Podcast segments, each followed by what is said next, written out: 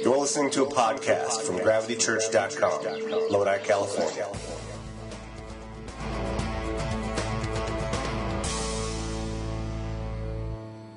What it means for you and I to grow up. Now, some of you may say, well, I am 50 years old and I don't want to grow up. And that is fine, Al Ramirez, wherever you're sitting. That is totally fine. You don't have to grow up in the natural in all aspects, but you and I will agree that regardless of your emotional temperament, your physical body is going to grow up no matter what, right? No matter what, you try to stop feeding your children, they will keep growing. It's just the way that it goes. There's actually a lot of stages in the development of a relationship that you and I go through. There's been tons and tons of scientific, psychological research done on you and I as human beings and the, the way that we relate to one another and the relationships that we have. And this is just my really simple version to explain to you what I have observed in my life to be the four stages of a relationship. The first stage that you and I go through when we meet somebody is the introduction.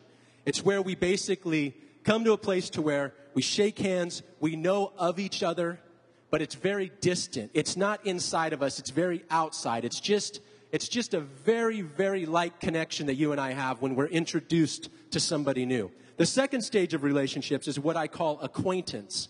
This is when you and I begin to take it just a little step further. We've shaken hands, we know who each other are, but now we're actually beginning to talk. We're beginning to go a little bit deeper in our relationship. I'm starting to hear a little bit about your family. I'm starting to hear where you're from. We're going just a little bit deeper, and this is just kind of a surface relationship. It still isn't very deep, but it's still right there kind of on the surface.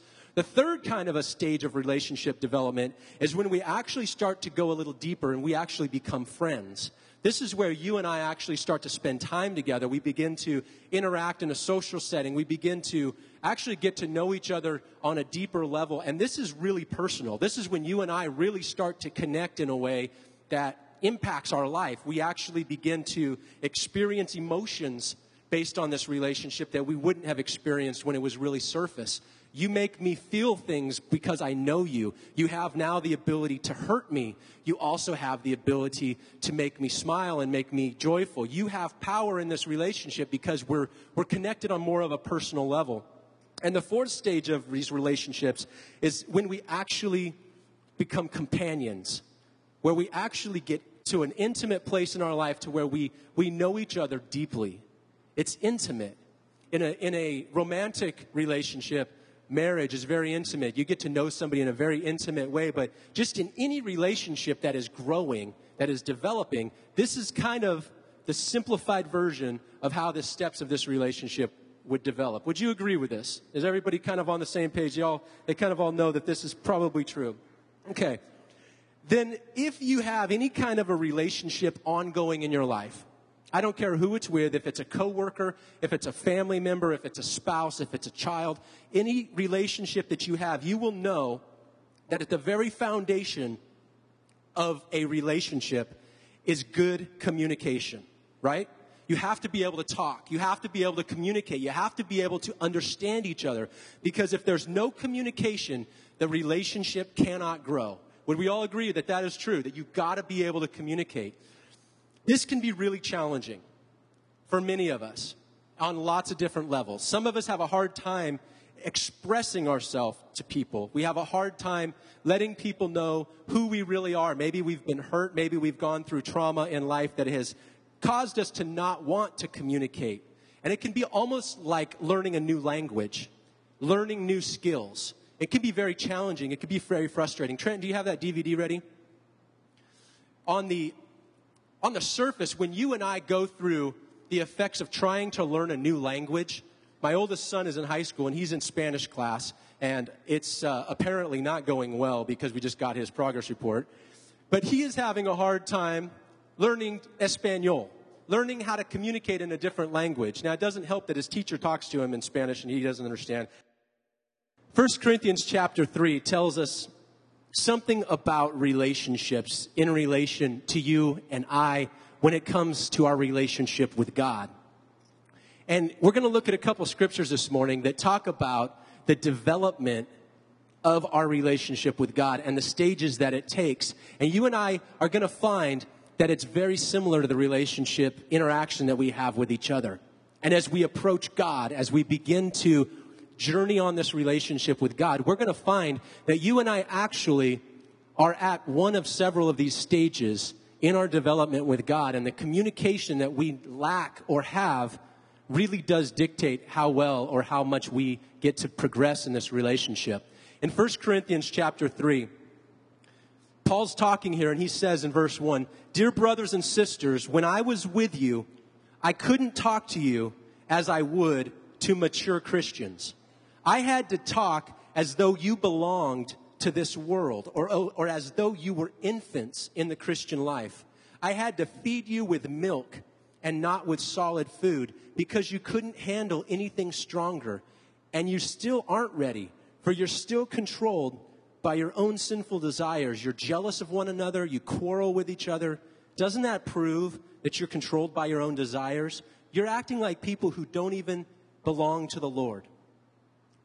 One of the things about this that's really interesting is that when you read this entire letter that Paul wrote to this church, you begin to realize that these people thought they were so mature. They thought that they knew God so well. They thought that they were so advanced in their Christian climb, so to speak, if it's such a thing. They thought that they had been with it for long enough that they had got it dialed in and that they knew exactly what was going on. And if you were to have a debate with this church, the Corinth, the church of Corinth, they probably would debate with you about scripture. They probably would debate with you about the law and debate with you about all things spiritual. And yet he says really clearly, I couldn't even talk to you guys like mature Christians because you guys can't handle anything stronger than milk. You guys fight with each other. You guys are jealous of one another. You guys just don't get it. In other words, you're not as mature as you think you are. Now, those of you that, par- that are parents know that what I'm about to say is explicitly true. There comes a point in your child's life where they do believe that they are mature, and yet they still can't seem to pick up their dirty laundry, their dirty underwear, and put it in the clothes basket. Is that right? For some reason that when they make a bowl of cereal and they pour the milk in it and they leave it right in the middle of everything and everybody, that's acceptable to them because they're so mature. They think that they have arrived and they know exactly what is best and they don't have a clue. And so we as parents look at them and though they may think that they have arrived at this state of maturity, they really haven't. That's exactly what's going on in this church. They think they've gotten there, but they really haven't. And I want to drop a thought in your mind today that may help you a little bit diagnose or analyze where you are in your personal journey with Jesus and your personal relationship. What I want to say is that maturity is measured by what you can do for yourself, not by what others have to do for you. I'm going to say it one more time and let it sink in. Maturity is measured by what you can do for yourself and not by what others have to do for you. In other words, if you're a parent of a child and your child says, I am so mature, and yet they cannot turn on the stove or cook a meal, there's a very good possibility that they're not as mature as they think they are. They still need your assistance in their life to help them with the stove. The same thing goes with laundry and doing homework and making basic decisions. And what I would like to say to you today as we look at this stages of a relationship with God is when we talk about communication with God, when we talk about what it is to be able to listen and hear God's voice and to be able to talk to God knowing that He hears us, many of us in this room are not comfortable with what I call direct communication, meaning that we only want to hear God through somebody else. We only want to listen to what God has to say through a pastor or somebody that's in a position of leadership or through a trusted friend who we know has been a Christian for a long time. In other words, we want the communication to be a three way communication us and then God. We don't want it to be direct, us and God. Now, some of us here today go, no, that's, that's not where I'm at. I want to be able to communicate directly with God, and I know He hears me, and I, and I know that when I hear His voice, it resonates inside of me. He leads me, He speaks to me. When I read Scripture, I hear God talking to me. I know that the words on the page sometimes don't match what He's saying, but He communicates through this to me, and I get it. I understand what He's saying to me right where I'm at in my life. That's direct communication with God. You're getting the third wheel out of it. You're getting that indirect communication out of it. There is so much that God has for you and I. There's so much that, that God needs for you and I to experience in this relationship because of the magnitude of the plan that He has, because of the specific thing that He has for each one of us to do. If you look in Ephesians chapter 4 with me, I want to read you starting in verse 11. It's talking about Jesus. He says, He is the one who gave these gifts to the church the apostles, the prophets, the evangelists, and the pastors and teachers. Their responsibility is to equip God's people to do His work and build up the church, the body of Christ, until the day we come to such unity in our faith and knowledge of God's Son that we will be mature and full grown in the Lord measuring up to the full stature of Christ. Listen to this. Then we will no longer be like children, forever changing our minds about what we believe because someone has told us something different or because someone has cleverly lied to us and made the lie sound like the truth. Instead, we will hold to the truth in love, becoming more and more in every way like Christ, who is the head of his body, the church. Listen to this. This is where you and I come into it. Under his direction, the whole body is fitted together perfectly as each part does its own special work. It helps the other parts grow so that the whole body is healthy and growing and full of love. Full of love, healthy and growing. When I read this passage of Scripture, I see myself in it because I realize is that if I am not personally developing in my relationship with Christ, if I am not personally learning how to have that direct communication with Him, that I am not participating in the dynamic that He has created, which is as I mature, I reach out and help other people to mature. That's the dynamic that He has put in play in all of our lives. Do you realize that some of you in this room have such a compelling story that you will not tell, that you will not talk about, that you will not share for fear of judged, being judged, for fear of what will people think of me, for fear that if I really expose the life that I've lived, people will not accept me for who I am. And because you're holding back that, because you're afraid to let it out and to let that freedom come with telling your story, there are people that come through the doors. There's people that you work with. There's people in your neighborhood that will never experience freedom in their life because they're waiting for your story to be told. Now, God has a big plan. And I don't mean to put that on you like a heavy guilt trip or anything, because God's big. Thank God. If I fall down, He's got somebody else to get the job done. But the job really is mine. I play a part as being a part of the body of Christ. And as I grow, everybody else benefits from it. We're all interconnected. There is no us against them in the kingdom of God. When we come to Christ, we all come through the same narrow door. We all come on our hands and knees, crawling like beggars because we've realized is that we can't do it on our own, that we're a mess, that our life stinks, and that the things that we've done with it have gotten us nowhere. We all go through that small, narrow, humbling door that we have to crawl through. Nobody gets through with any other way. That's the only way to get through. But it seems that once we cross through that door on the other side, that's when all the division comes. That's when all the arrogance comes. That's when we take it all and say, God, now I got it. I can take care of myself. I know how this whole religious thing works. I know how the church thing works. I know how this all plays out. And God's saying, no. So if I were to ask you today, what stage are you at in your development with God? Are you just an acquaintance? You've been introduced to him, you know who he is, but are you still just an acquaintance, just somebody that's just surface?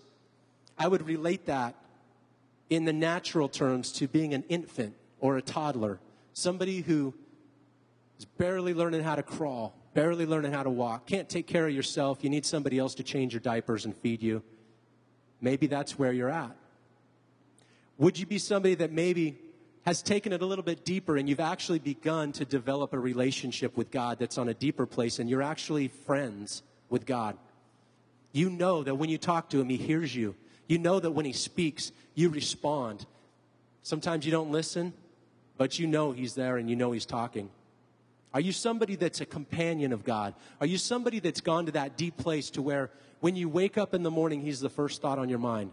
And there's nowhere that you can go that you stop thinking about how does He feel about this and what is He trying to speak to me? Where are you at in your relationship development? This isn't a good or bad or right or wrong. All of us go through the same stages in developing relationships. It's a matter for you to look at where you're at today. I, it's not my business, but it is your business because if you think that you're going to be have a deep relationship with God and you're still waiting for a preacher to tell you what God has to say every week, then there's some indirect communication going on in your life and you're not going to grow. I don't know how to say it any more blunt than if you do not pick up the Bible and begin to read it for yourself and allow God to speak to you, if you aren't entering into a relationship that puts yourself in God's way and begins to say, God, what do you want to do with my life? If you're not putting yourself in a situation to where you're allowing God to speak to you and listen when He talks to you and be obedient or be disobedient, that's part of the journey too. When God speaks to you, say, God, I don't want to do that. Great. You're talking. That's all that's mad important here. He'll deal with you on the whole I don't want to do it thing. Trust me. Been there, done that. But you have to have communication. You got to open up the door. You got to begin to talk. Some of you say, Well, I don't know how to hear God's voice. I wish I could give you the how to manual. I wish Christianity was as easy as follow the formula. I'd put it up there for you to see, just like that. I'd say, step number one, do this, step number. But that's not the God that we serve. He's created each one of us so special and so unique and so different. God would never lower himself to say, okay, guys, here's the manual. If you've got any questions, just give me a call. No. He wants to have that unique, personal, intimate relationship with each one of us that is ongoing, that takes us from the day that whew, He breathes breath into our lungs to the day that He takes it back and we go to be with Him. He wants that, that intimate, day by day dynamic that only happens when we begin to learn how to talk to Him and listen when He speaks to us. In just a minute, I'm going to have somebody come up that most of you know, Sherry Sumstein. And Sherry is somebody that I truly admire when it comes to hearing the voice of God. Those of you that know her story know that she's been through hell and back over the course of the last couple years in the losing the, the death of her husband mike which we all loved so much and who had such a deep heart for god and a vision for his place ministry but everything that's come out of that journey that she's been through has given her the ability to hear God's voice in a really, really cool way. And she is going to begin a new chapter in her life. She's actually going to become a missionary. Sherry, come on up here. Would you guys just give her some love this morning as she comes up?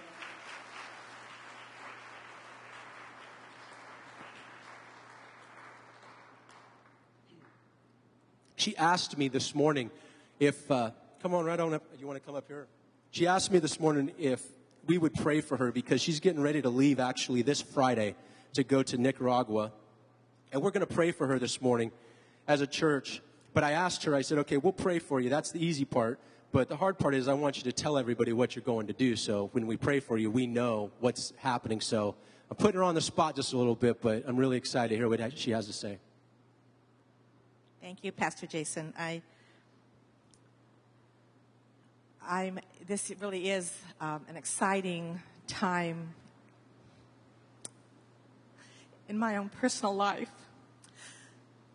Um, oh, gracious.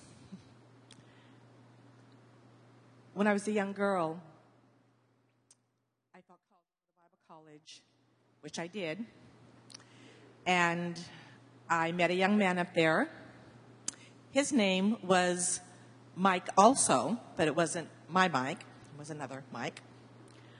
And um, I felt like I was going to be a missionary. I felt in my heart that was the call. I felt that's where God was leading me. I thought it would probably be to Africa, but um, at the end of my time there, I was there two years, this relationship and this young man was also feeling called to mission field. The relationship all fell apart at the end. And I found myself back home, a young woman, just very, mm, what was that all about? And it was just a really hard, difficult, confusing time in my life. And it was at that time that I met my precious Mike, who we were married for almost 30 year, uh, 33 years. But over a course of time, God redeemed that call in me as He led my husband into motorcycle missions. And I began to be a missionary to a different culture of people. um, they didn't have the tents in the huts, but they had, you know, the tents, and they had not the snakes in the ground, but they had the snakes tattooed and that kind of thing. So it really was a foreign land to me because I never rode bikes and I wasn't a part of that group. But I knew God was calling my husband there, and not a doubt in my heart. And then I knew that he was asking me to join him.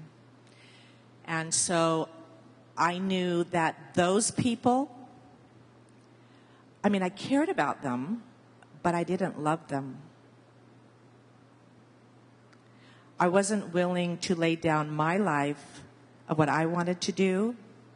I wanted to be an interpreter for the hearing impaired, and I was pursuing that with what I really know wasn't okay from God. But sometimes God takes you so far and then He says, lay that down for a while. But I had to ask God to put the bikers in my heart because they weren't there the way that they would have to be, the way that I knew God wanted them to be so I asked God to put the bikers in my heart, and what He did was send me with my husband on our first trip to Sturgis, South Dakota for the big national rally. And that was the beginning of my missionary journey with Mike. Um, I saw God do incredible, wonderful things, especially that first trip. As we were about to leave that last day, I asked Mike to please, let's ride down Main Street one more time. And I'm talking like six, eight blocks straight of bikes parked to each other all the way down as far as you can see. And the bikes would like, it's kind of like the old Pacific Avenue when you would, you know, and they would just ride over everybody showing off their bikes and, you know, all that kind of stuff. But I just wept as I rode down that last day of our first trip there because somehow God fit all of those long haired, bearded, and the women who were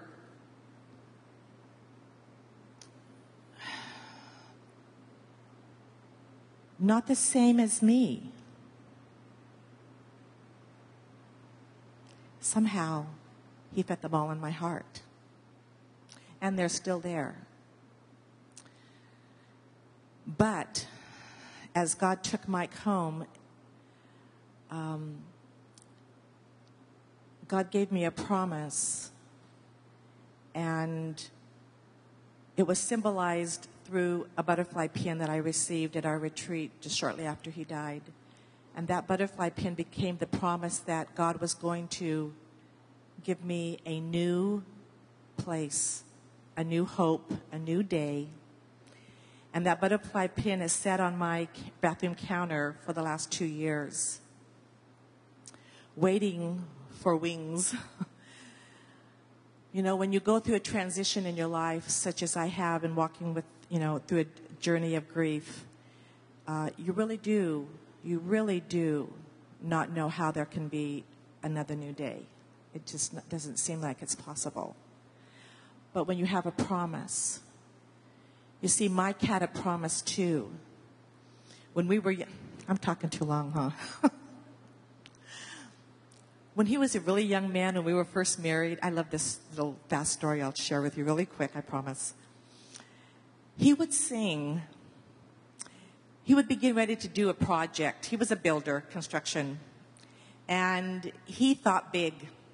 He was a dreamer. And he, he would start singing spontaneously. We'd be walking in the parking lot. We didn't have Walmart back then, but Gemco and some of those old stores back then. And he would just start singing, What a Day for a Daydream. What a Day for a Daydreaming Boy. Now, some of you younger ones might not know that song, but I knew that meant, Oh, my mercy. He's cooking up something in his. He, we're on. We're, we're heading toward this new whatever is gonna provide for his family and just get us enough to be, you know, comfortable, and we were gonna make it good. Well, he had several of those daydreams, but God had a call in his life. And there was a process of things that happened that one day, a few years later, a few experiences later, during one of our hardest, darkest times financially and, and in many ways, Mike was sick. He had a really bad cough, cold, probably bronchitis. We didn't have the money to even go buy the cough syrup. And we were laying in bed, and it was late at night, and I know he thought I was asleep. But very softly, I heard him begin to sing, What? A day for a daydream? No. He began to sing, Oh, how I love Jesus. Oh, how I love Jesus. Because he first loved me. And that became his new song. Honest. I mean, he'd joke once in a while, but I never heard him spontaneously sing that. But I heard him walking in the, you know, going up to shop at Walmart. He would just blurt it out. Oh, how I love Jesus. And you just kind of look at him and think, okay. because he loved Jesus and he was unique and real. And that place in him, you see, he, what, Pastor Jason was talking about today, that relationship, that intimacy, that place of calling was born in him and, and grown in him to where he was willing to say, whatever it takes. And for my life right now, my prayer has been from the time I knew Mike was was very, very ill, was God, I choose your first and best plan. And so in my heart, all of these years, I've been a missionary. And when I was asked to go to Nicaragua a few months ago, I was feeling I was in my new day, but you know, daytime comes at 12:01 a.m and it's still really dark out there. And I looked ahead and I thought, God, am I ready to do this? I, I want to, but am I ready? And I heard God say, Yes, you're ready. So I made the commitment, and God provided above and beyond. I not only had my way paid to Nicaragua, but I have half my way paid to go to Africa. And I've been asked to go to Africa which is my dream come true, the end of next year.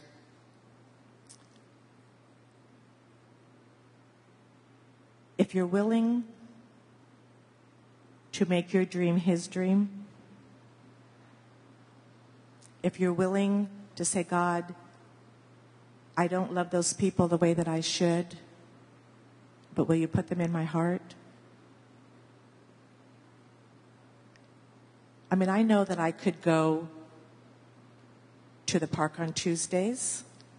What's the difference in going there and going to Nicaragua? It's where God calls you and where your heart is willing to go. And I know He's given me a specific word for the women there. We're going to be doing a conference. We're going to be feeding a, women's conference, a two day conference. I'm privileged and honored to be able to be one of the speakers at the conference. We're going to be feeding severely malnutrition children. Nicaragua is a country that has been um, uh, ravished by a hurricane probably 10 years ago that they're still feeling the effects of. They had like a five category hurricane. And you know what, you guys? It's hurricane season again. so pray for me when I'm over there. but um, political upheaval, there's all kinds of stuff that's going on there. But God is sending me with a word that He sees them, He will protect them, and He will provide for them. And so I, I'm excited. I know that God is, this is the beginning of my new day because as I was praying, and I was actually kind of praying past this event into another event I'll be speaking at um, next month.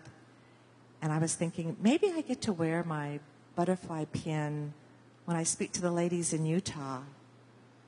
And the Lord said to me directly, by the way, He said, No, you will wear your pin to Nicaragua. And I just said, Yes. I have waited. I've been in the cocoon of transformation from becoming that um, I felt my life disintegrated. I felt my life melted. but all the while, one day by one day by one day, in some of the most remarkable experiences with God that I have truly had in my entire life in these last two years, somehow God made a butterfly. And I'm not putting any, you know, it's not about me. It's all about what God is going to do. And I'm sorry I've taken so much time, but I am so happy in my heart. I am so excited. I can hardly stand it. I am going to Nicaragua, and I am going with the love of God in my heart because He's called me to go. And He's going to let me go do something that has been my heart desire since I was a young girl. And I'm not that young anymore. So thank you, Jason, for. I just, I just feel the church body is so important. You are, you are also important in this. And I just want your prayer. I want your covering. I want you to um, feel a part of it as you pray. I do have with me my uh, travel log newsletter. It has my agenda on it if anybody would like it, so you can kind of follow the days that I'll be there. I'm just there for, I'll be leaving Friday, flying into Atlanta, meeting the team. There's seven of us. We'll be flying into Nicaragua on Saturday, and then we'll be there for that week and fly back the following Friday late. I'll be back late Friday evening. So thank you for your love and your prayers. Thank you for um, for being there for me, for all of your love and your encouragement and and being a part of my new day. Do you guys stand up? We're going to pray for Sherry right now. Let's pray. Jesus, right now, we thank you, God, that as we hear this powerful story, God, we know that you have been planning for this moment for a long, long time. And God, I thank you that you have not just planned for it, but you've provided for it. God, you brought together everything that it would take for her to be able to go and to be able to experience this new page in her story. And so, Lord, I pray right now, God, and we all join together our faith, God, that we would just send her on her way, God, with courage, with confidence, knowing that everywhere she steps her foot, God, you've prepared it for her to be able to go, that she would have the words to say at just the right time when she speaks. God, I just pray that your, your power, I pray that your anointing, I pray that your personal love would just be with her everywhere that she goes. Lord, I just thank you for the provision that you miraculously have brought in to, to help finance this thing, God. And I just pray that, God, the, the miracles would not stop, but that she just continues to walk with you. She would see the newness of her God every single day and how you provide in every single way. So, Lord, we as a church just want to bless her. We want to just pray for her and cover her in prayer and just let her know that she's loved. And Father, we just thank you for what you've done. It's because of Jesus we pray. Amen. Amen. Thank you, Sherry, for sharing. You guys don't sit down. Right now, we're going to take communion this morning as a church. We're going to come together and just begin to open up our hearts to God as we always do every single Sunday morning. So as I just begin just to sing out some worship songs, I just invite you just to come. There's three different stations that you can find yourself at. Take that bread, dip it in the cup. Just begin to have this time with God and just begin to let Him know that you experience His newness every single day and that you come to say thank you.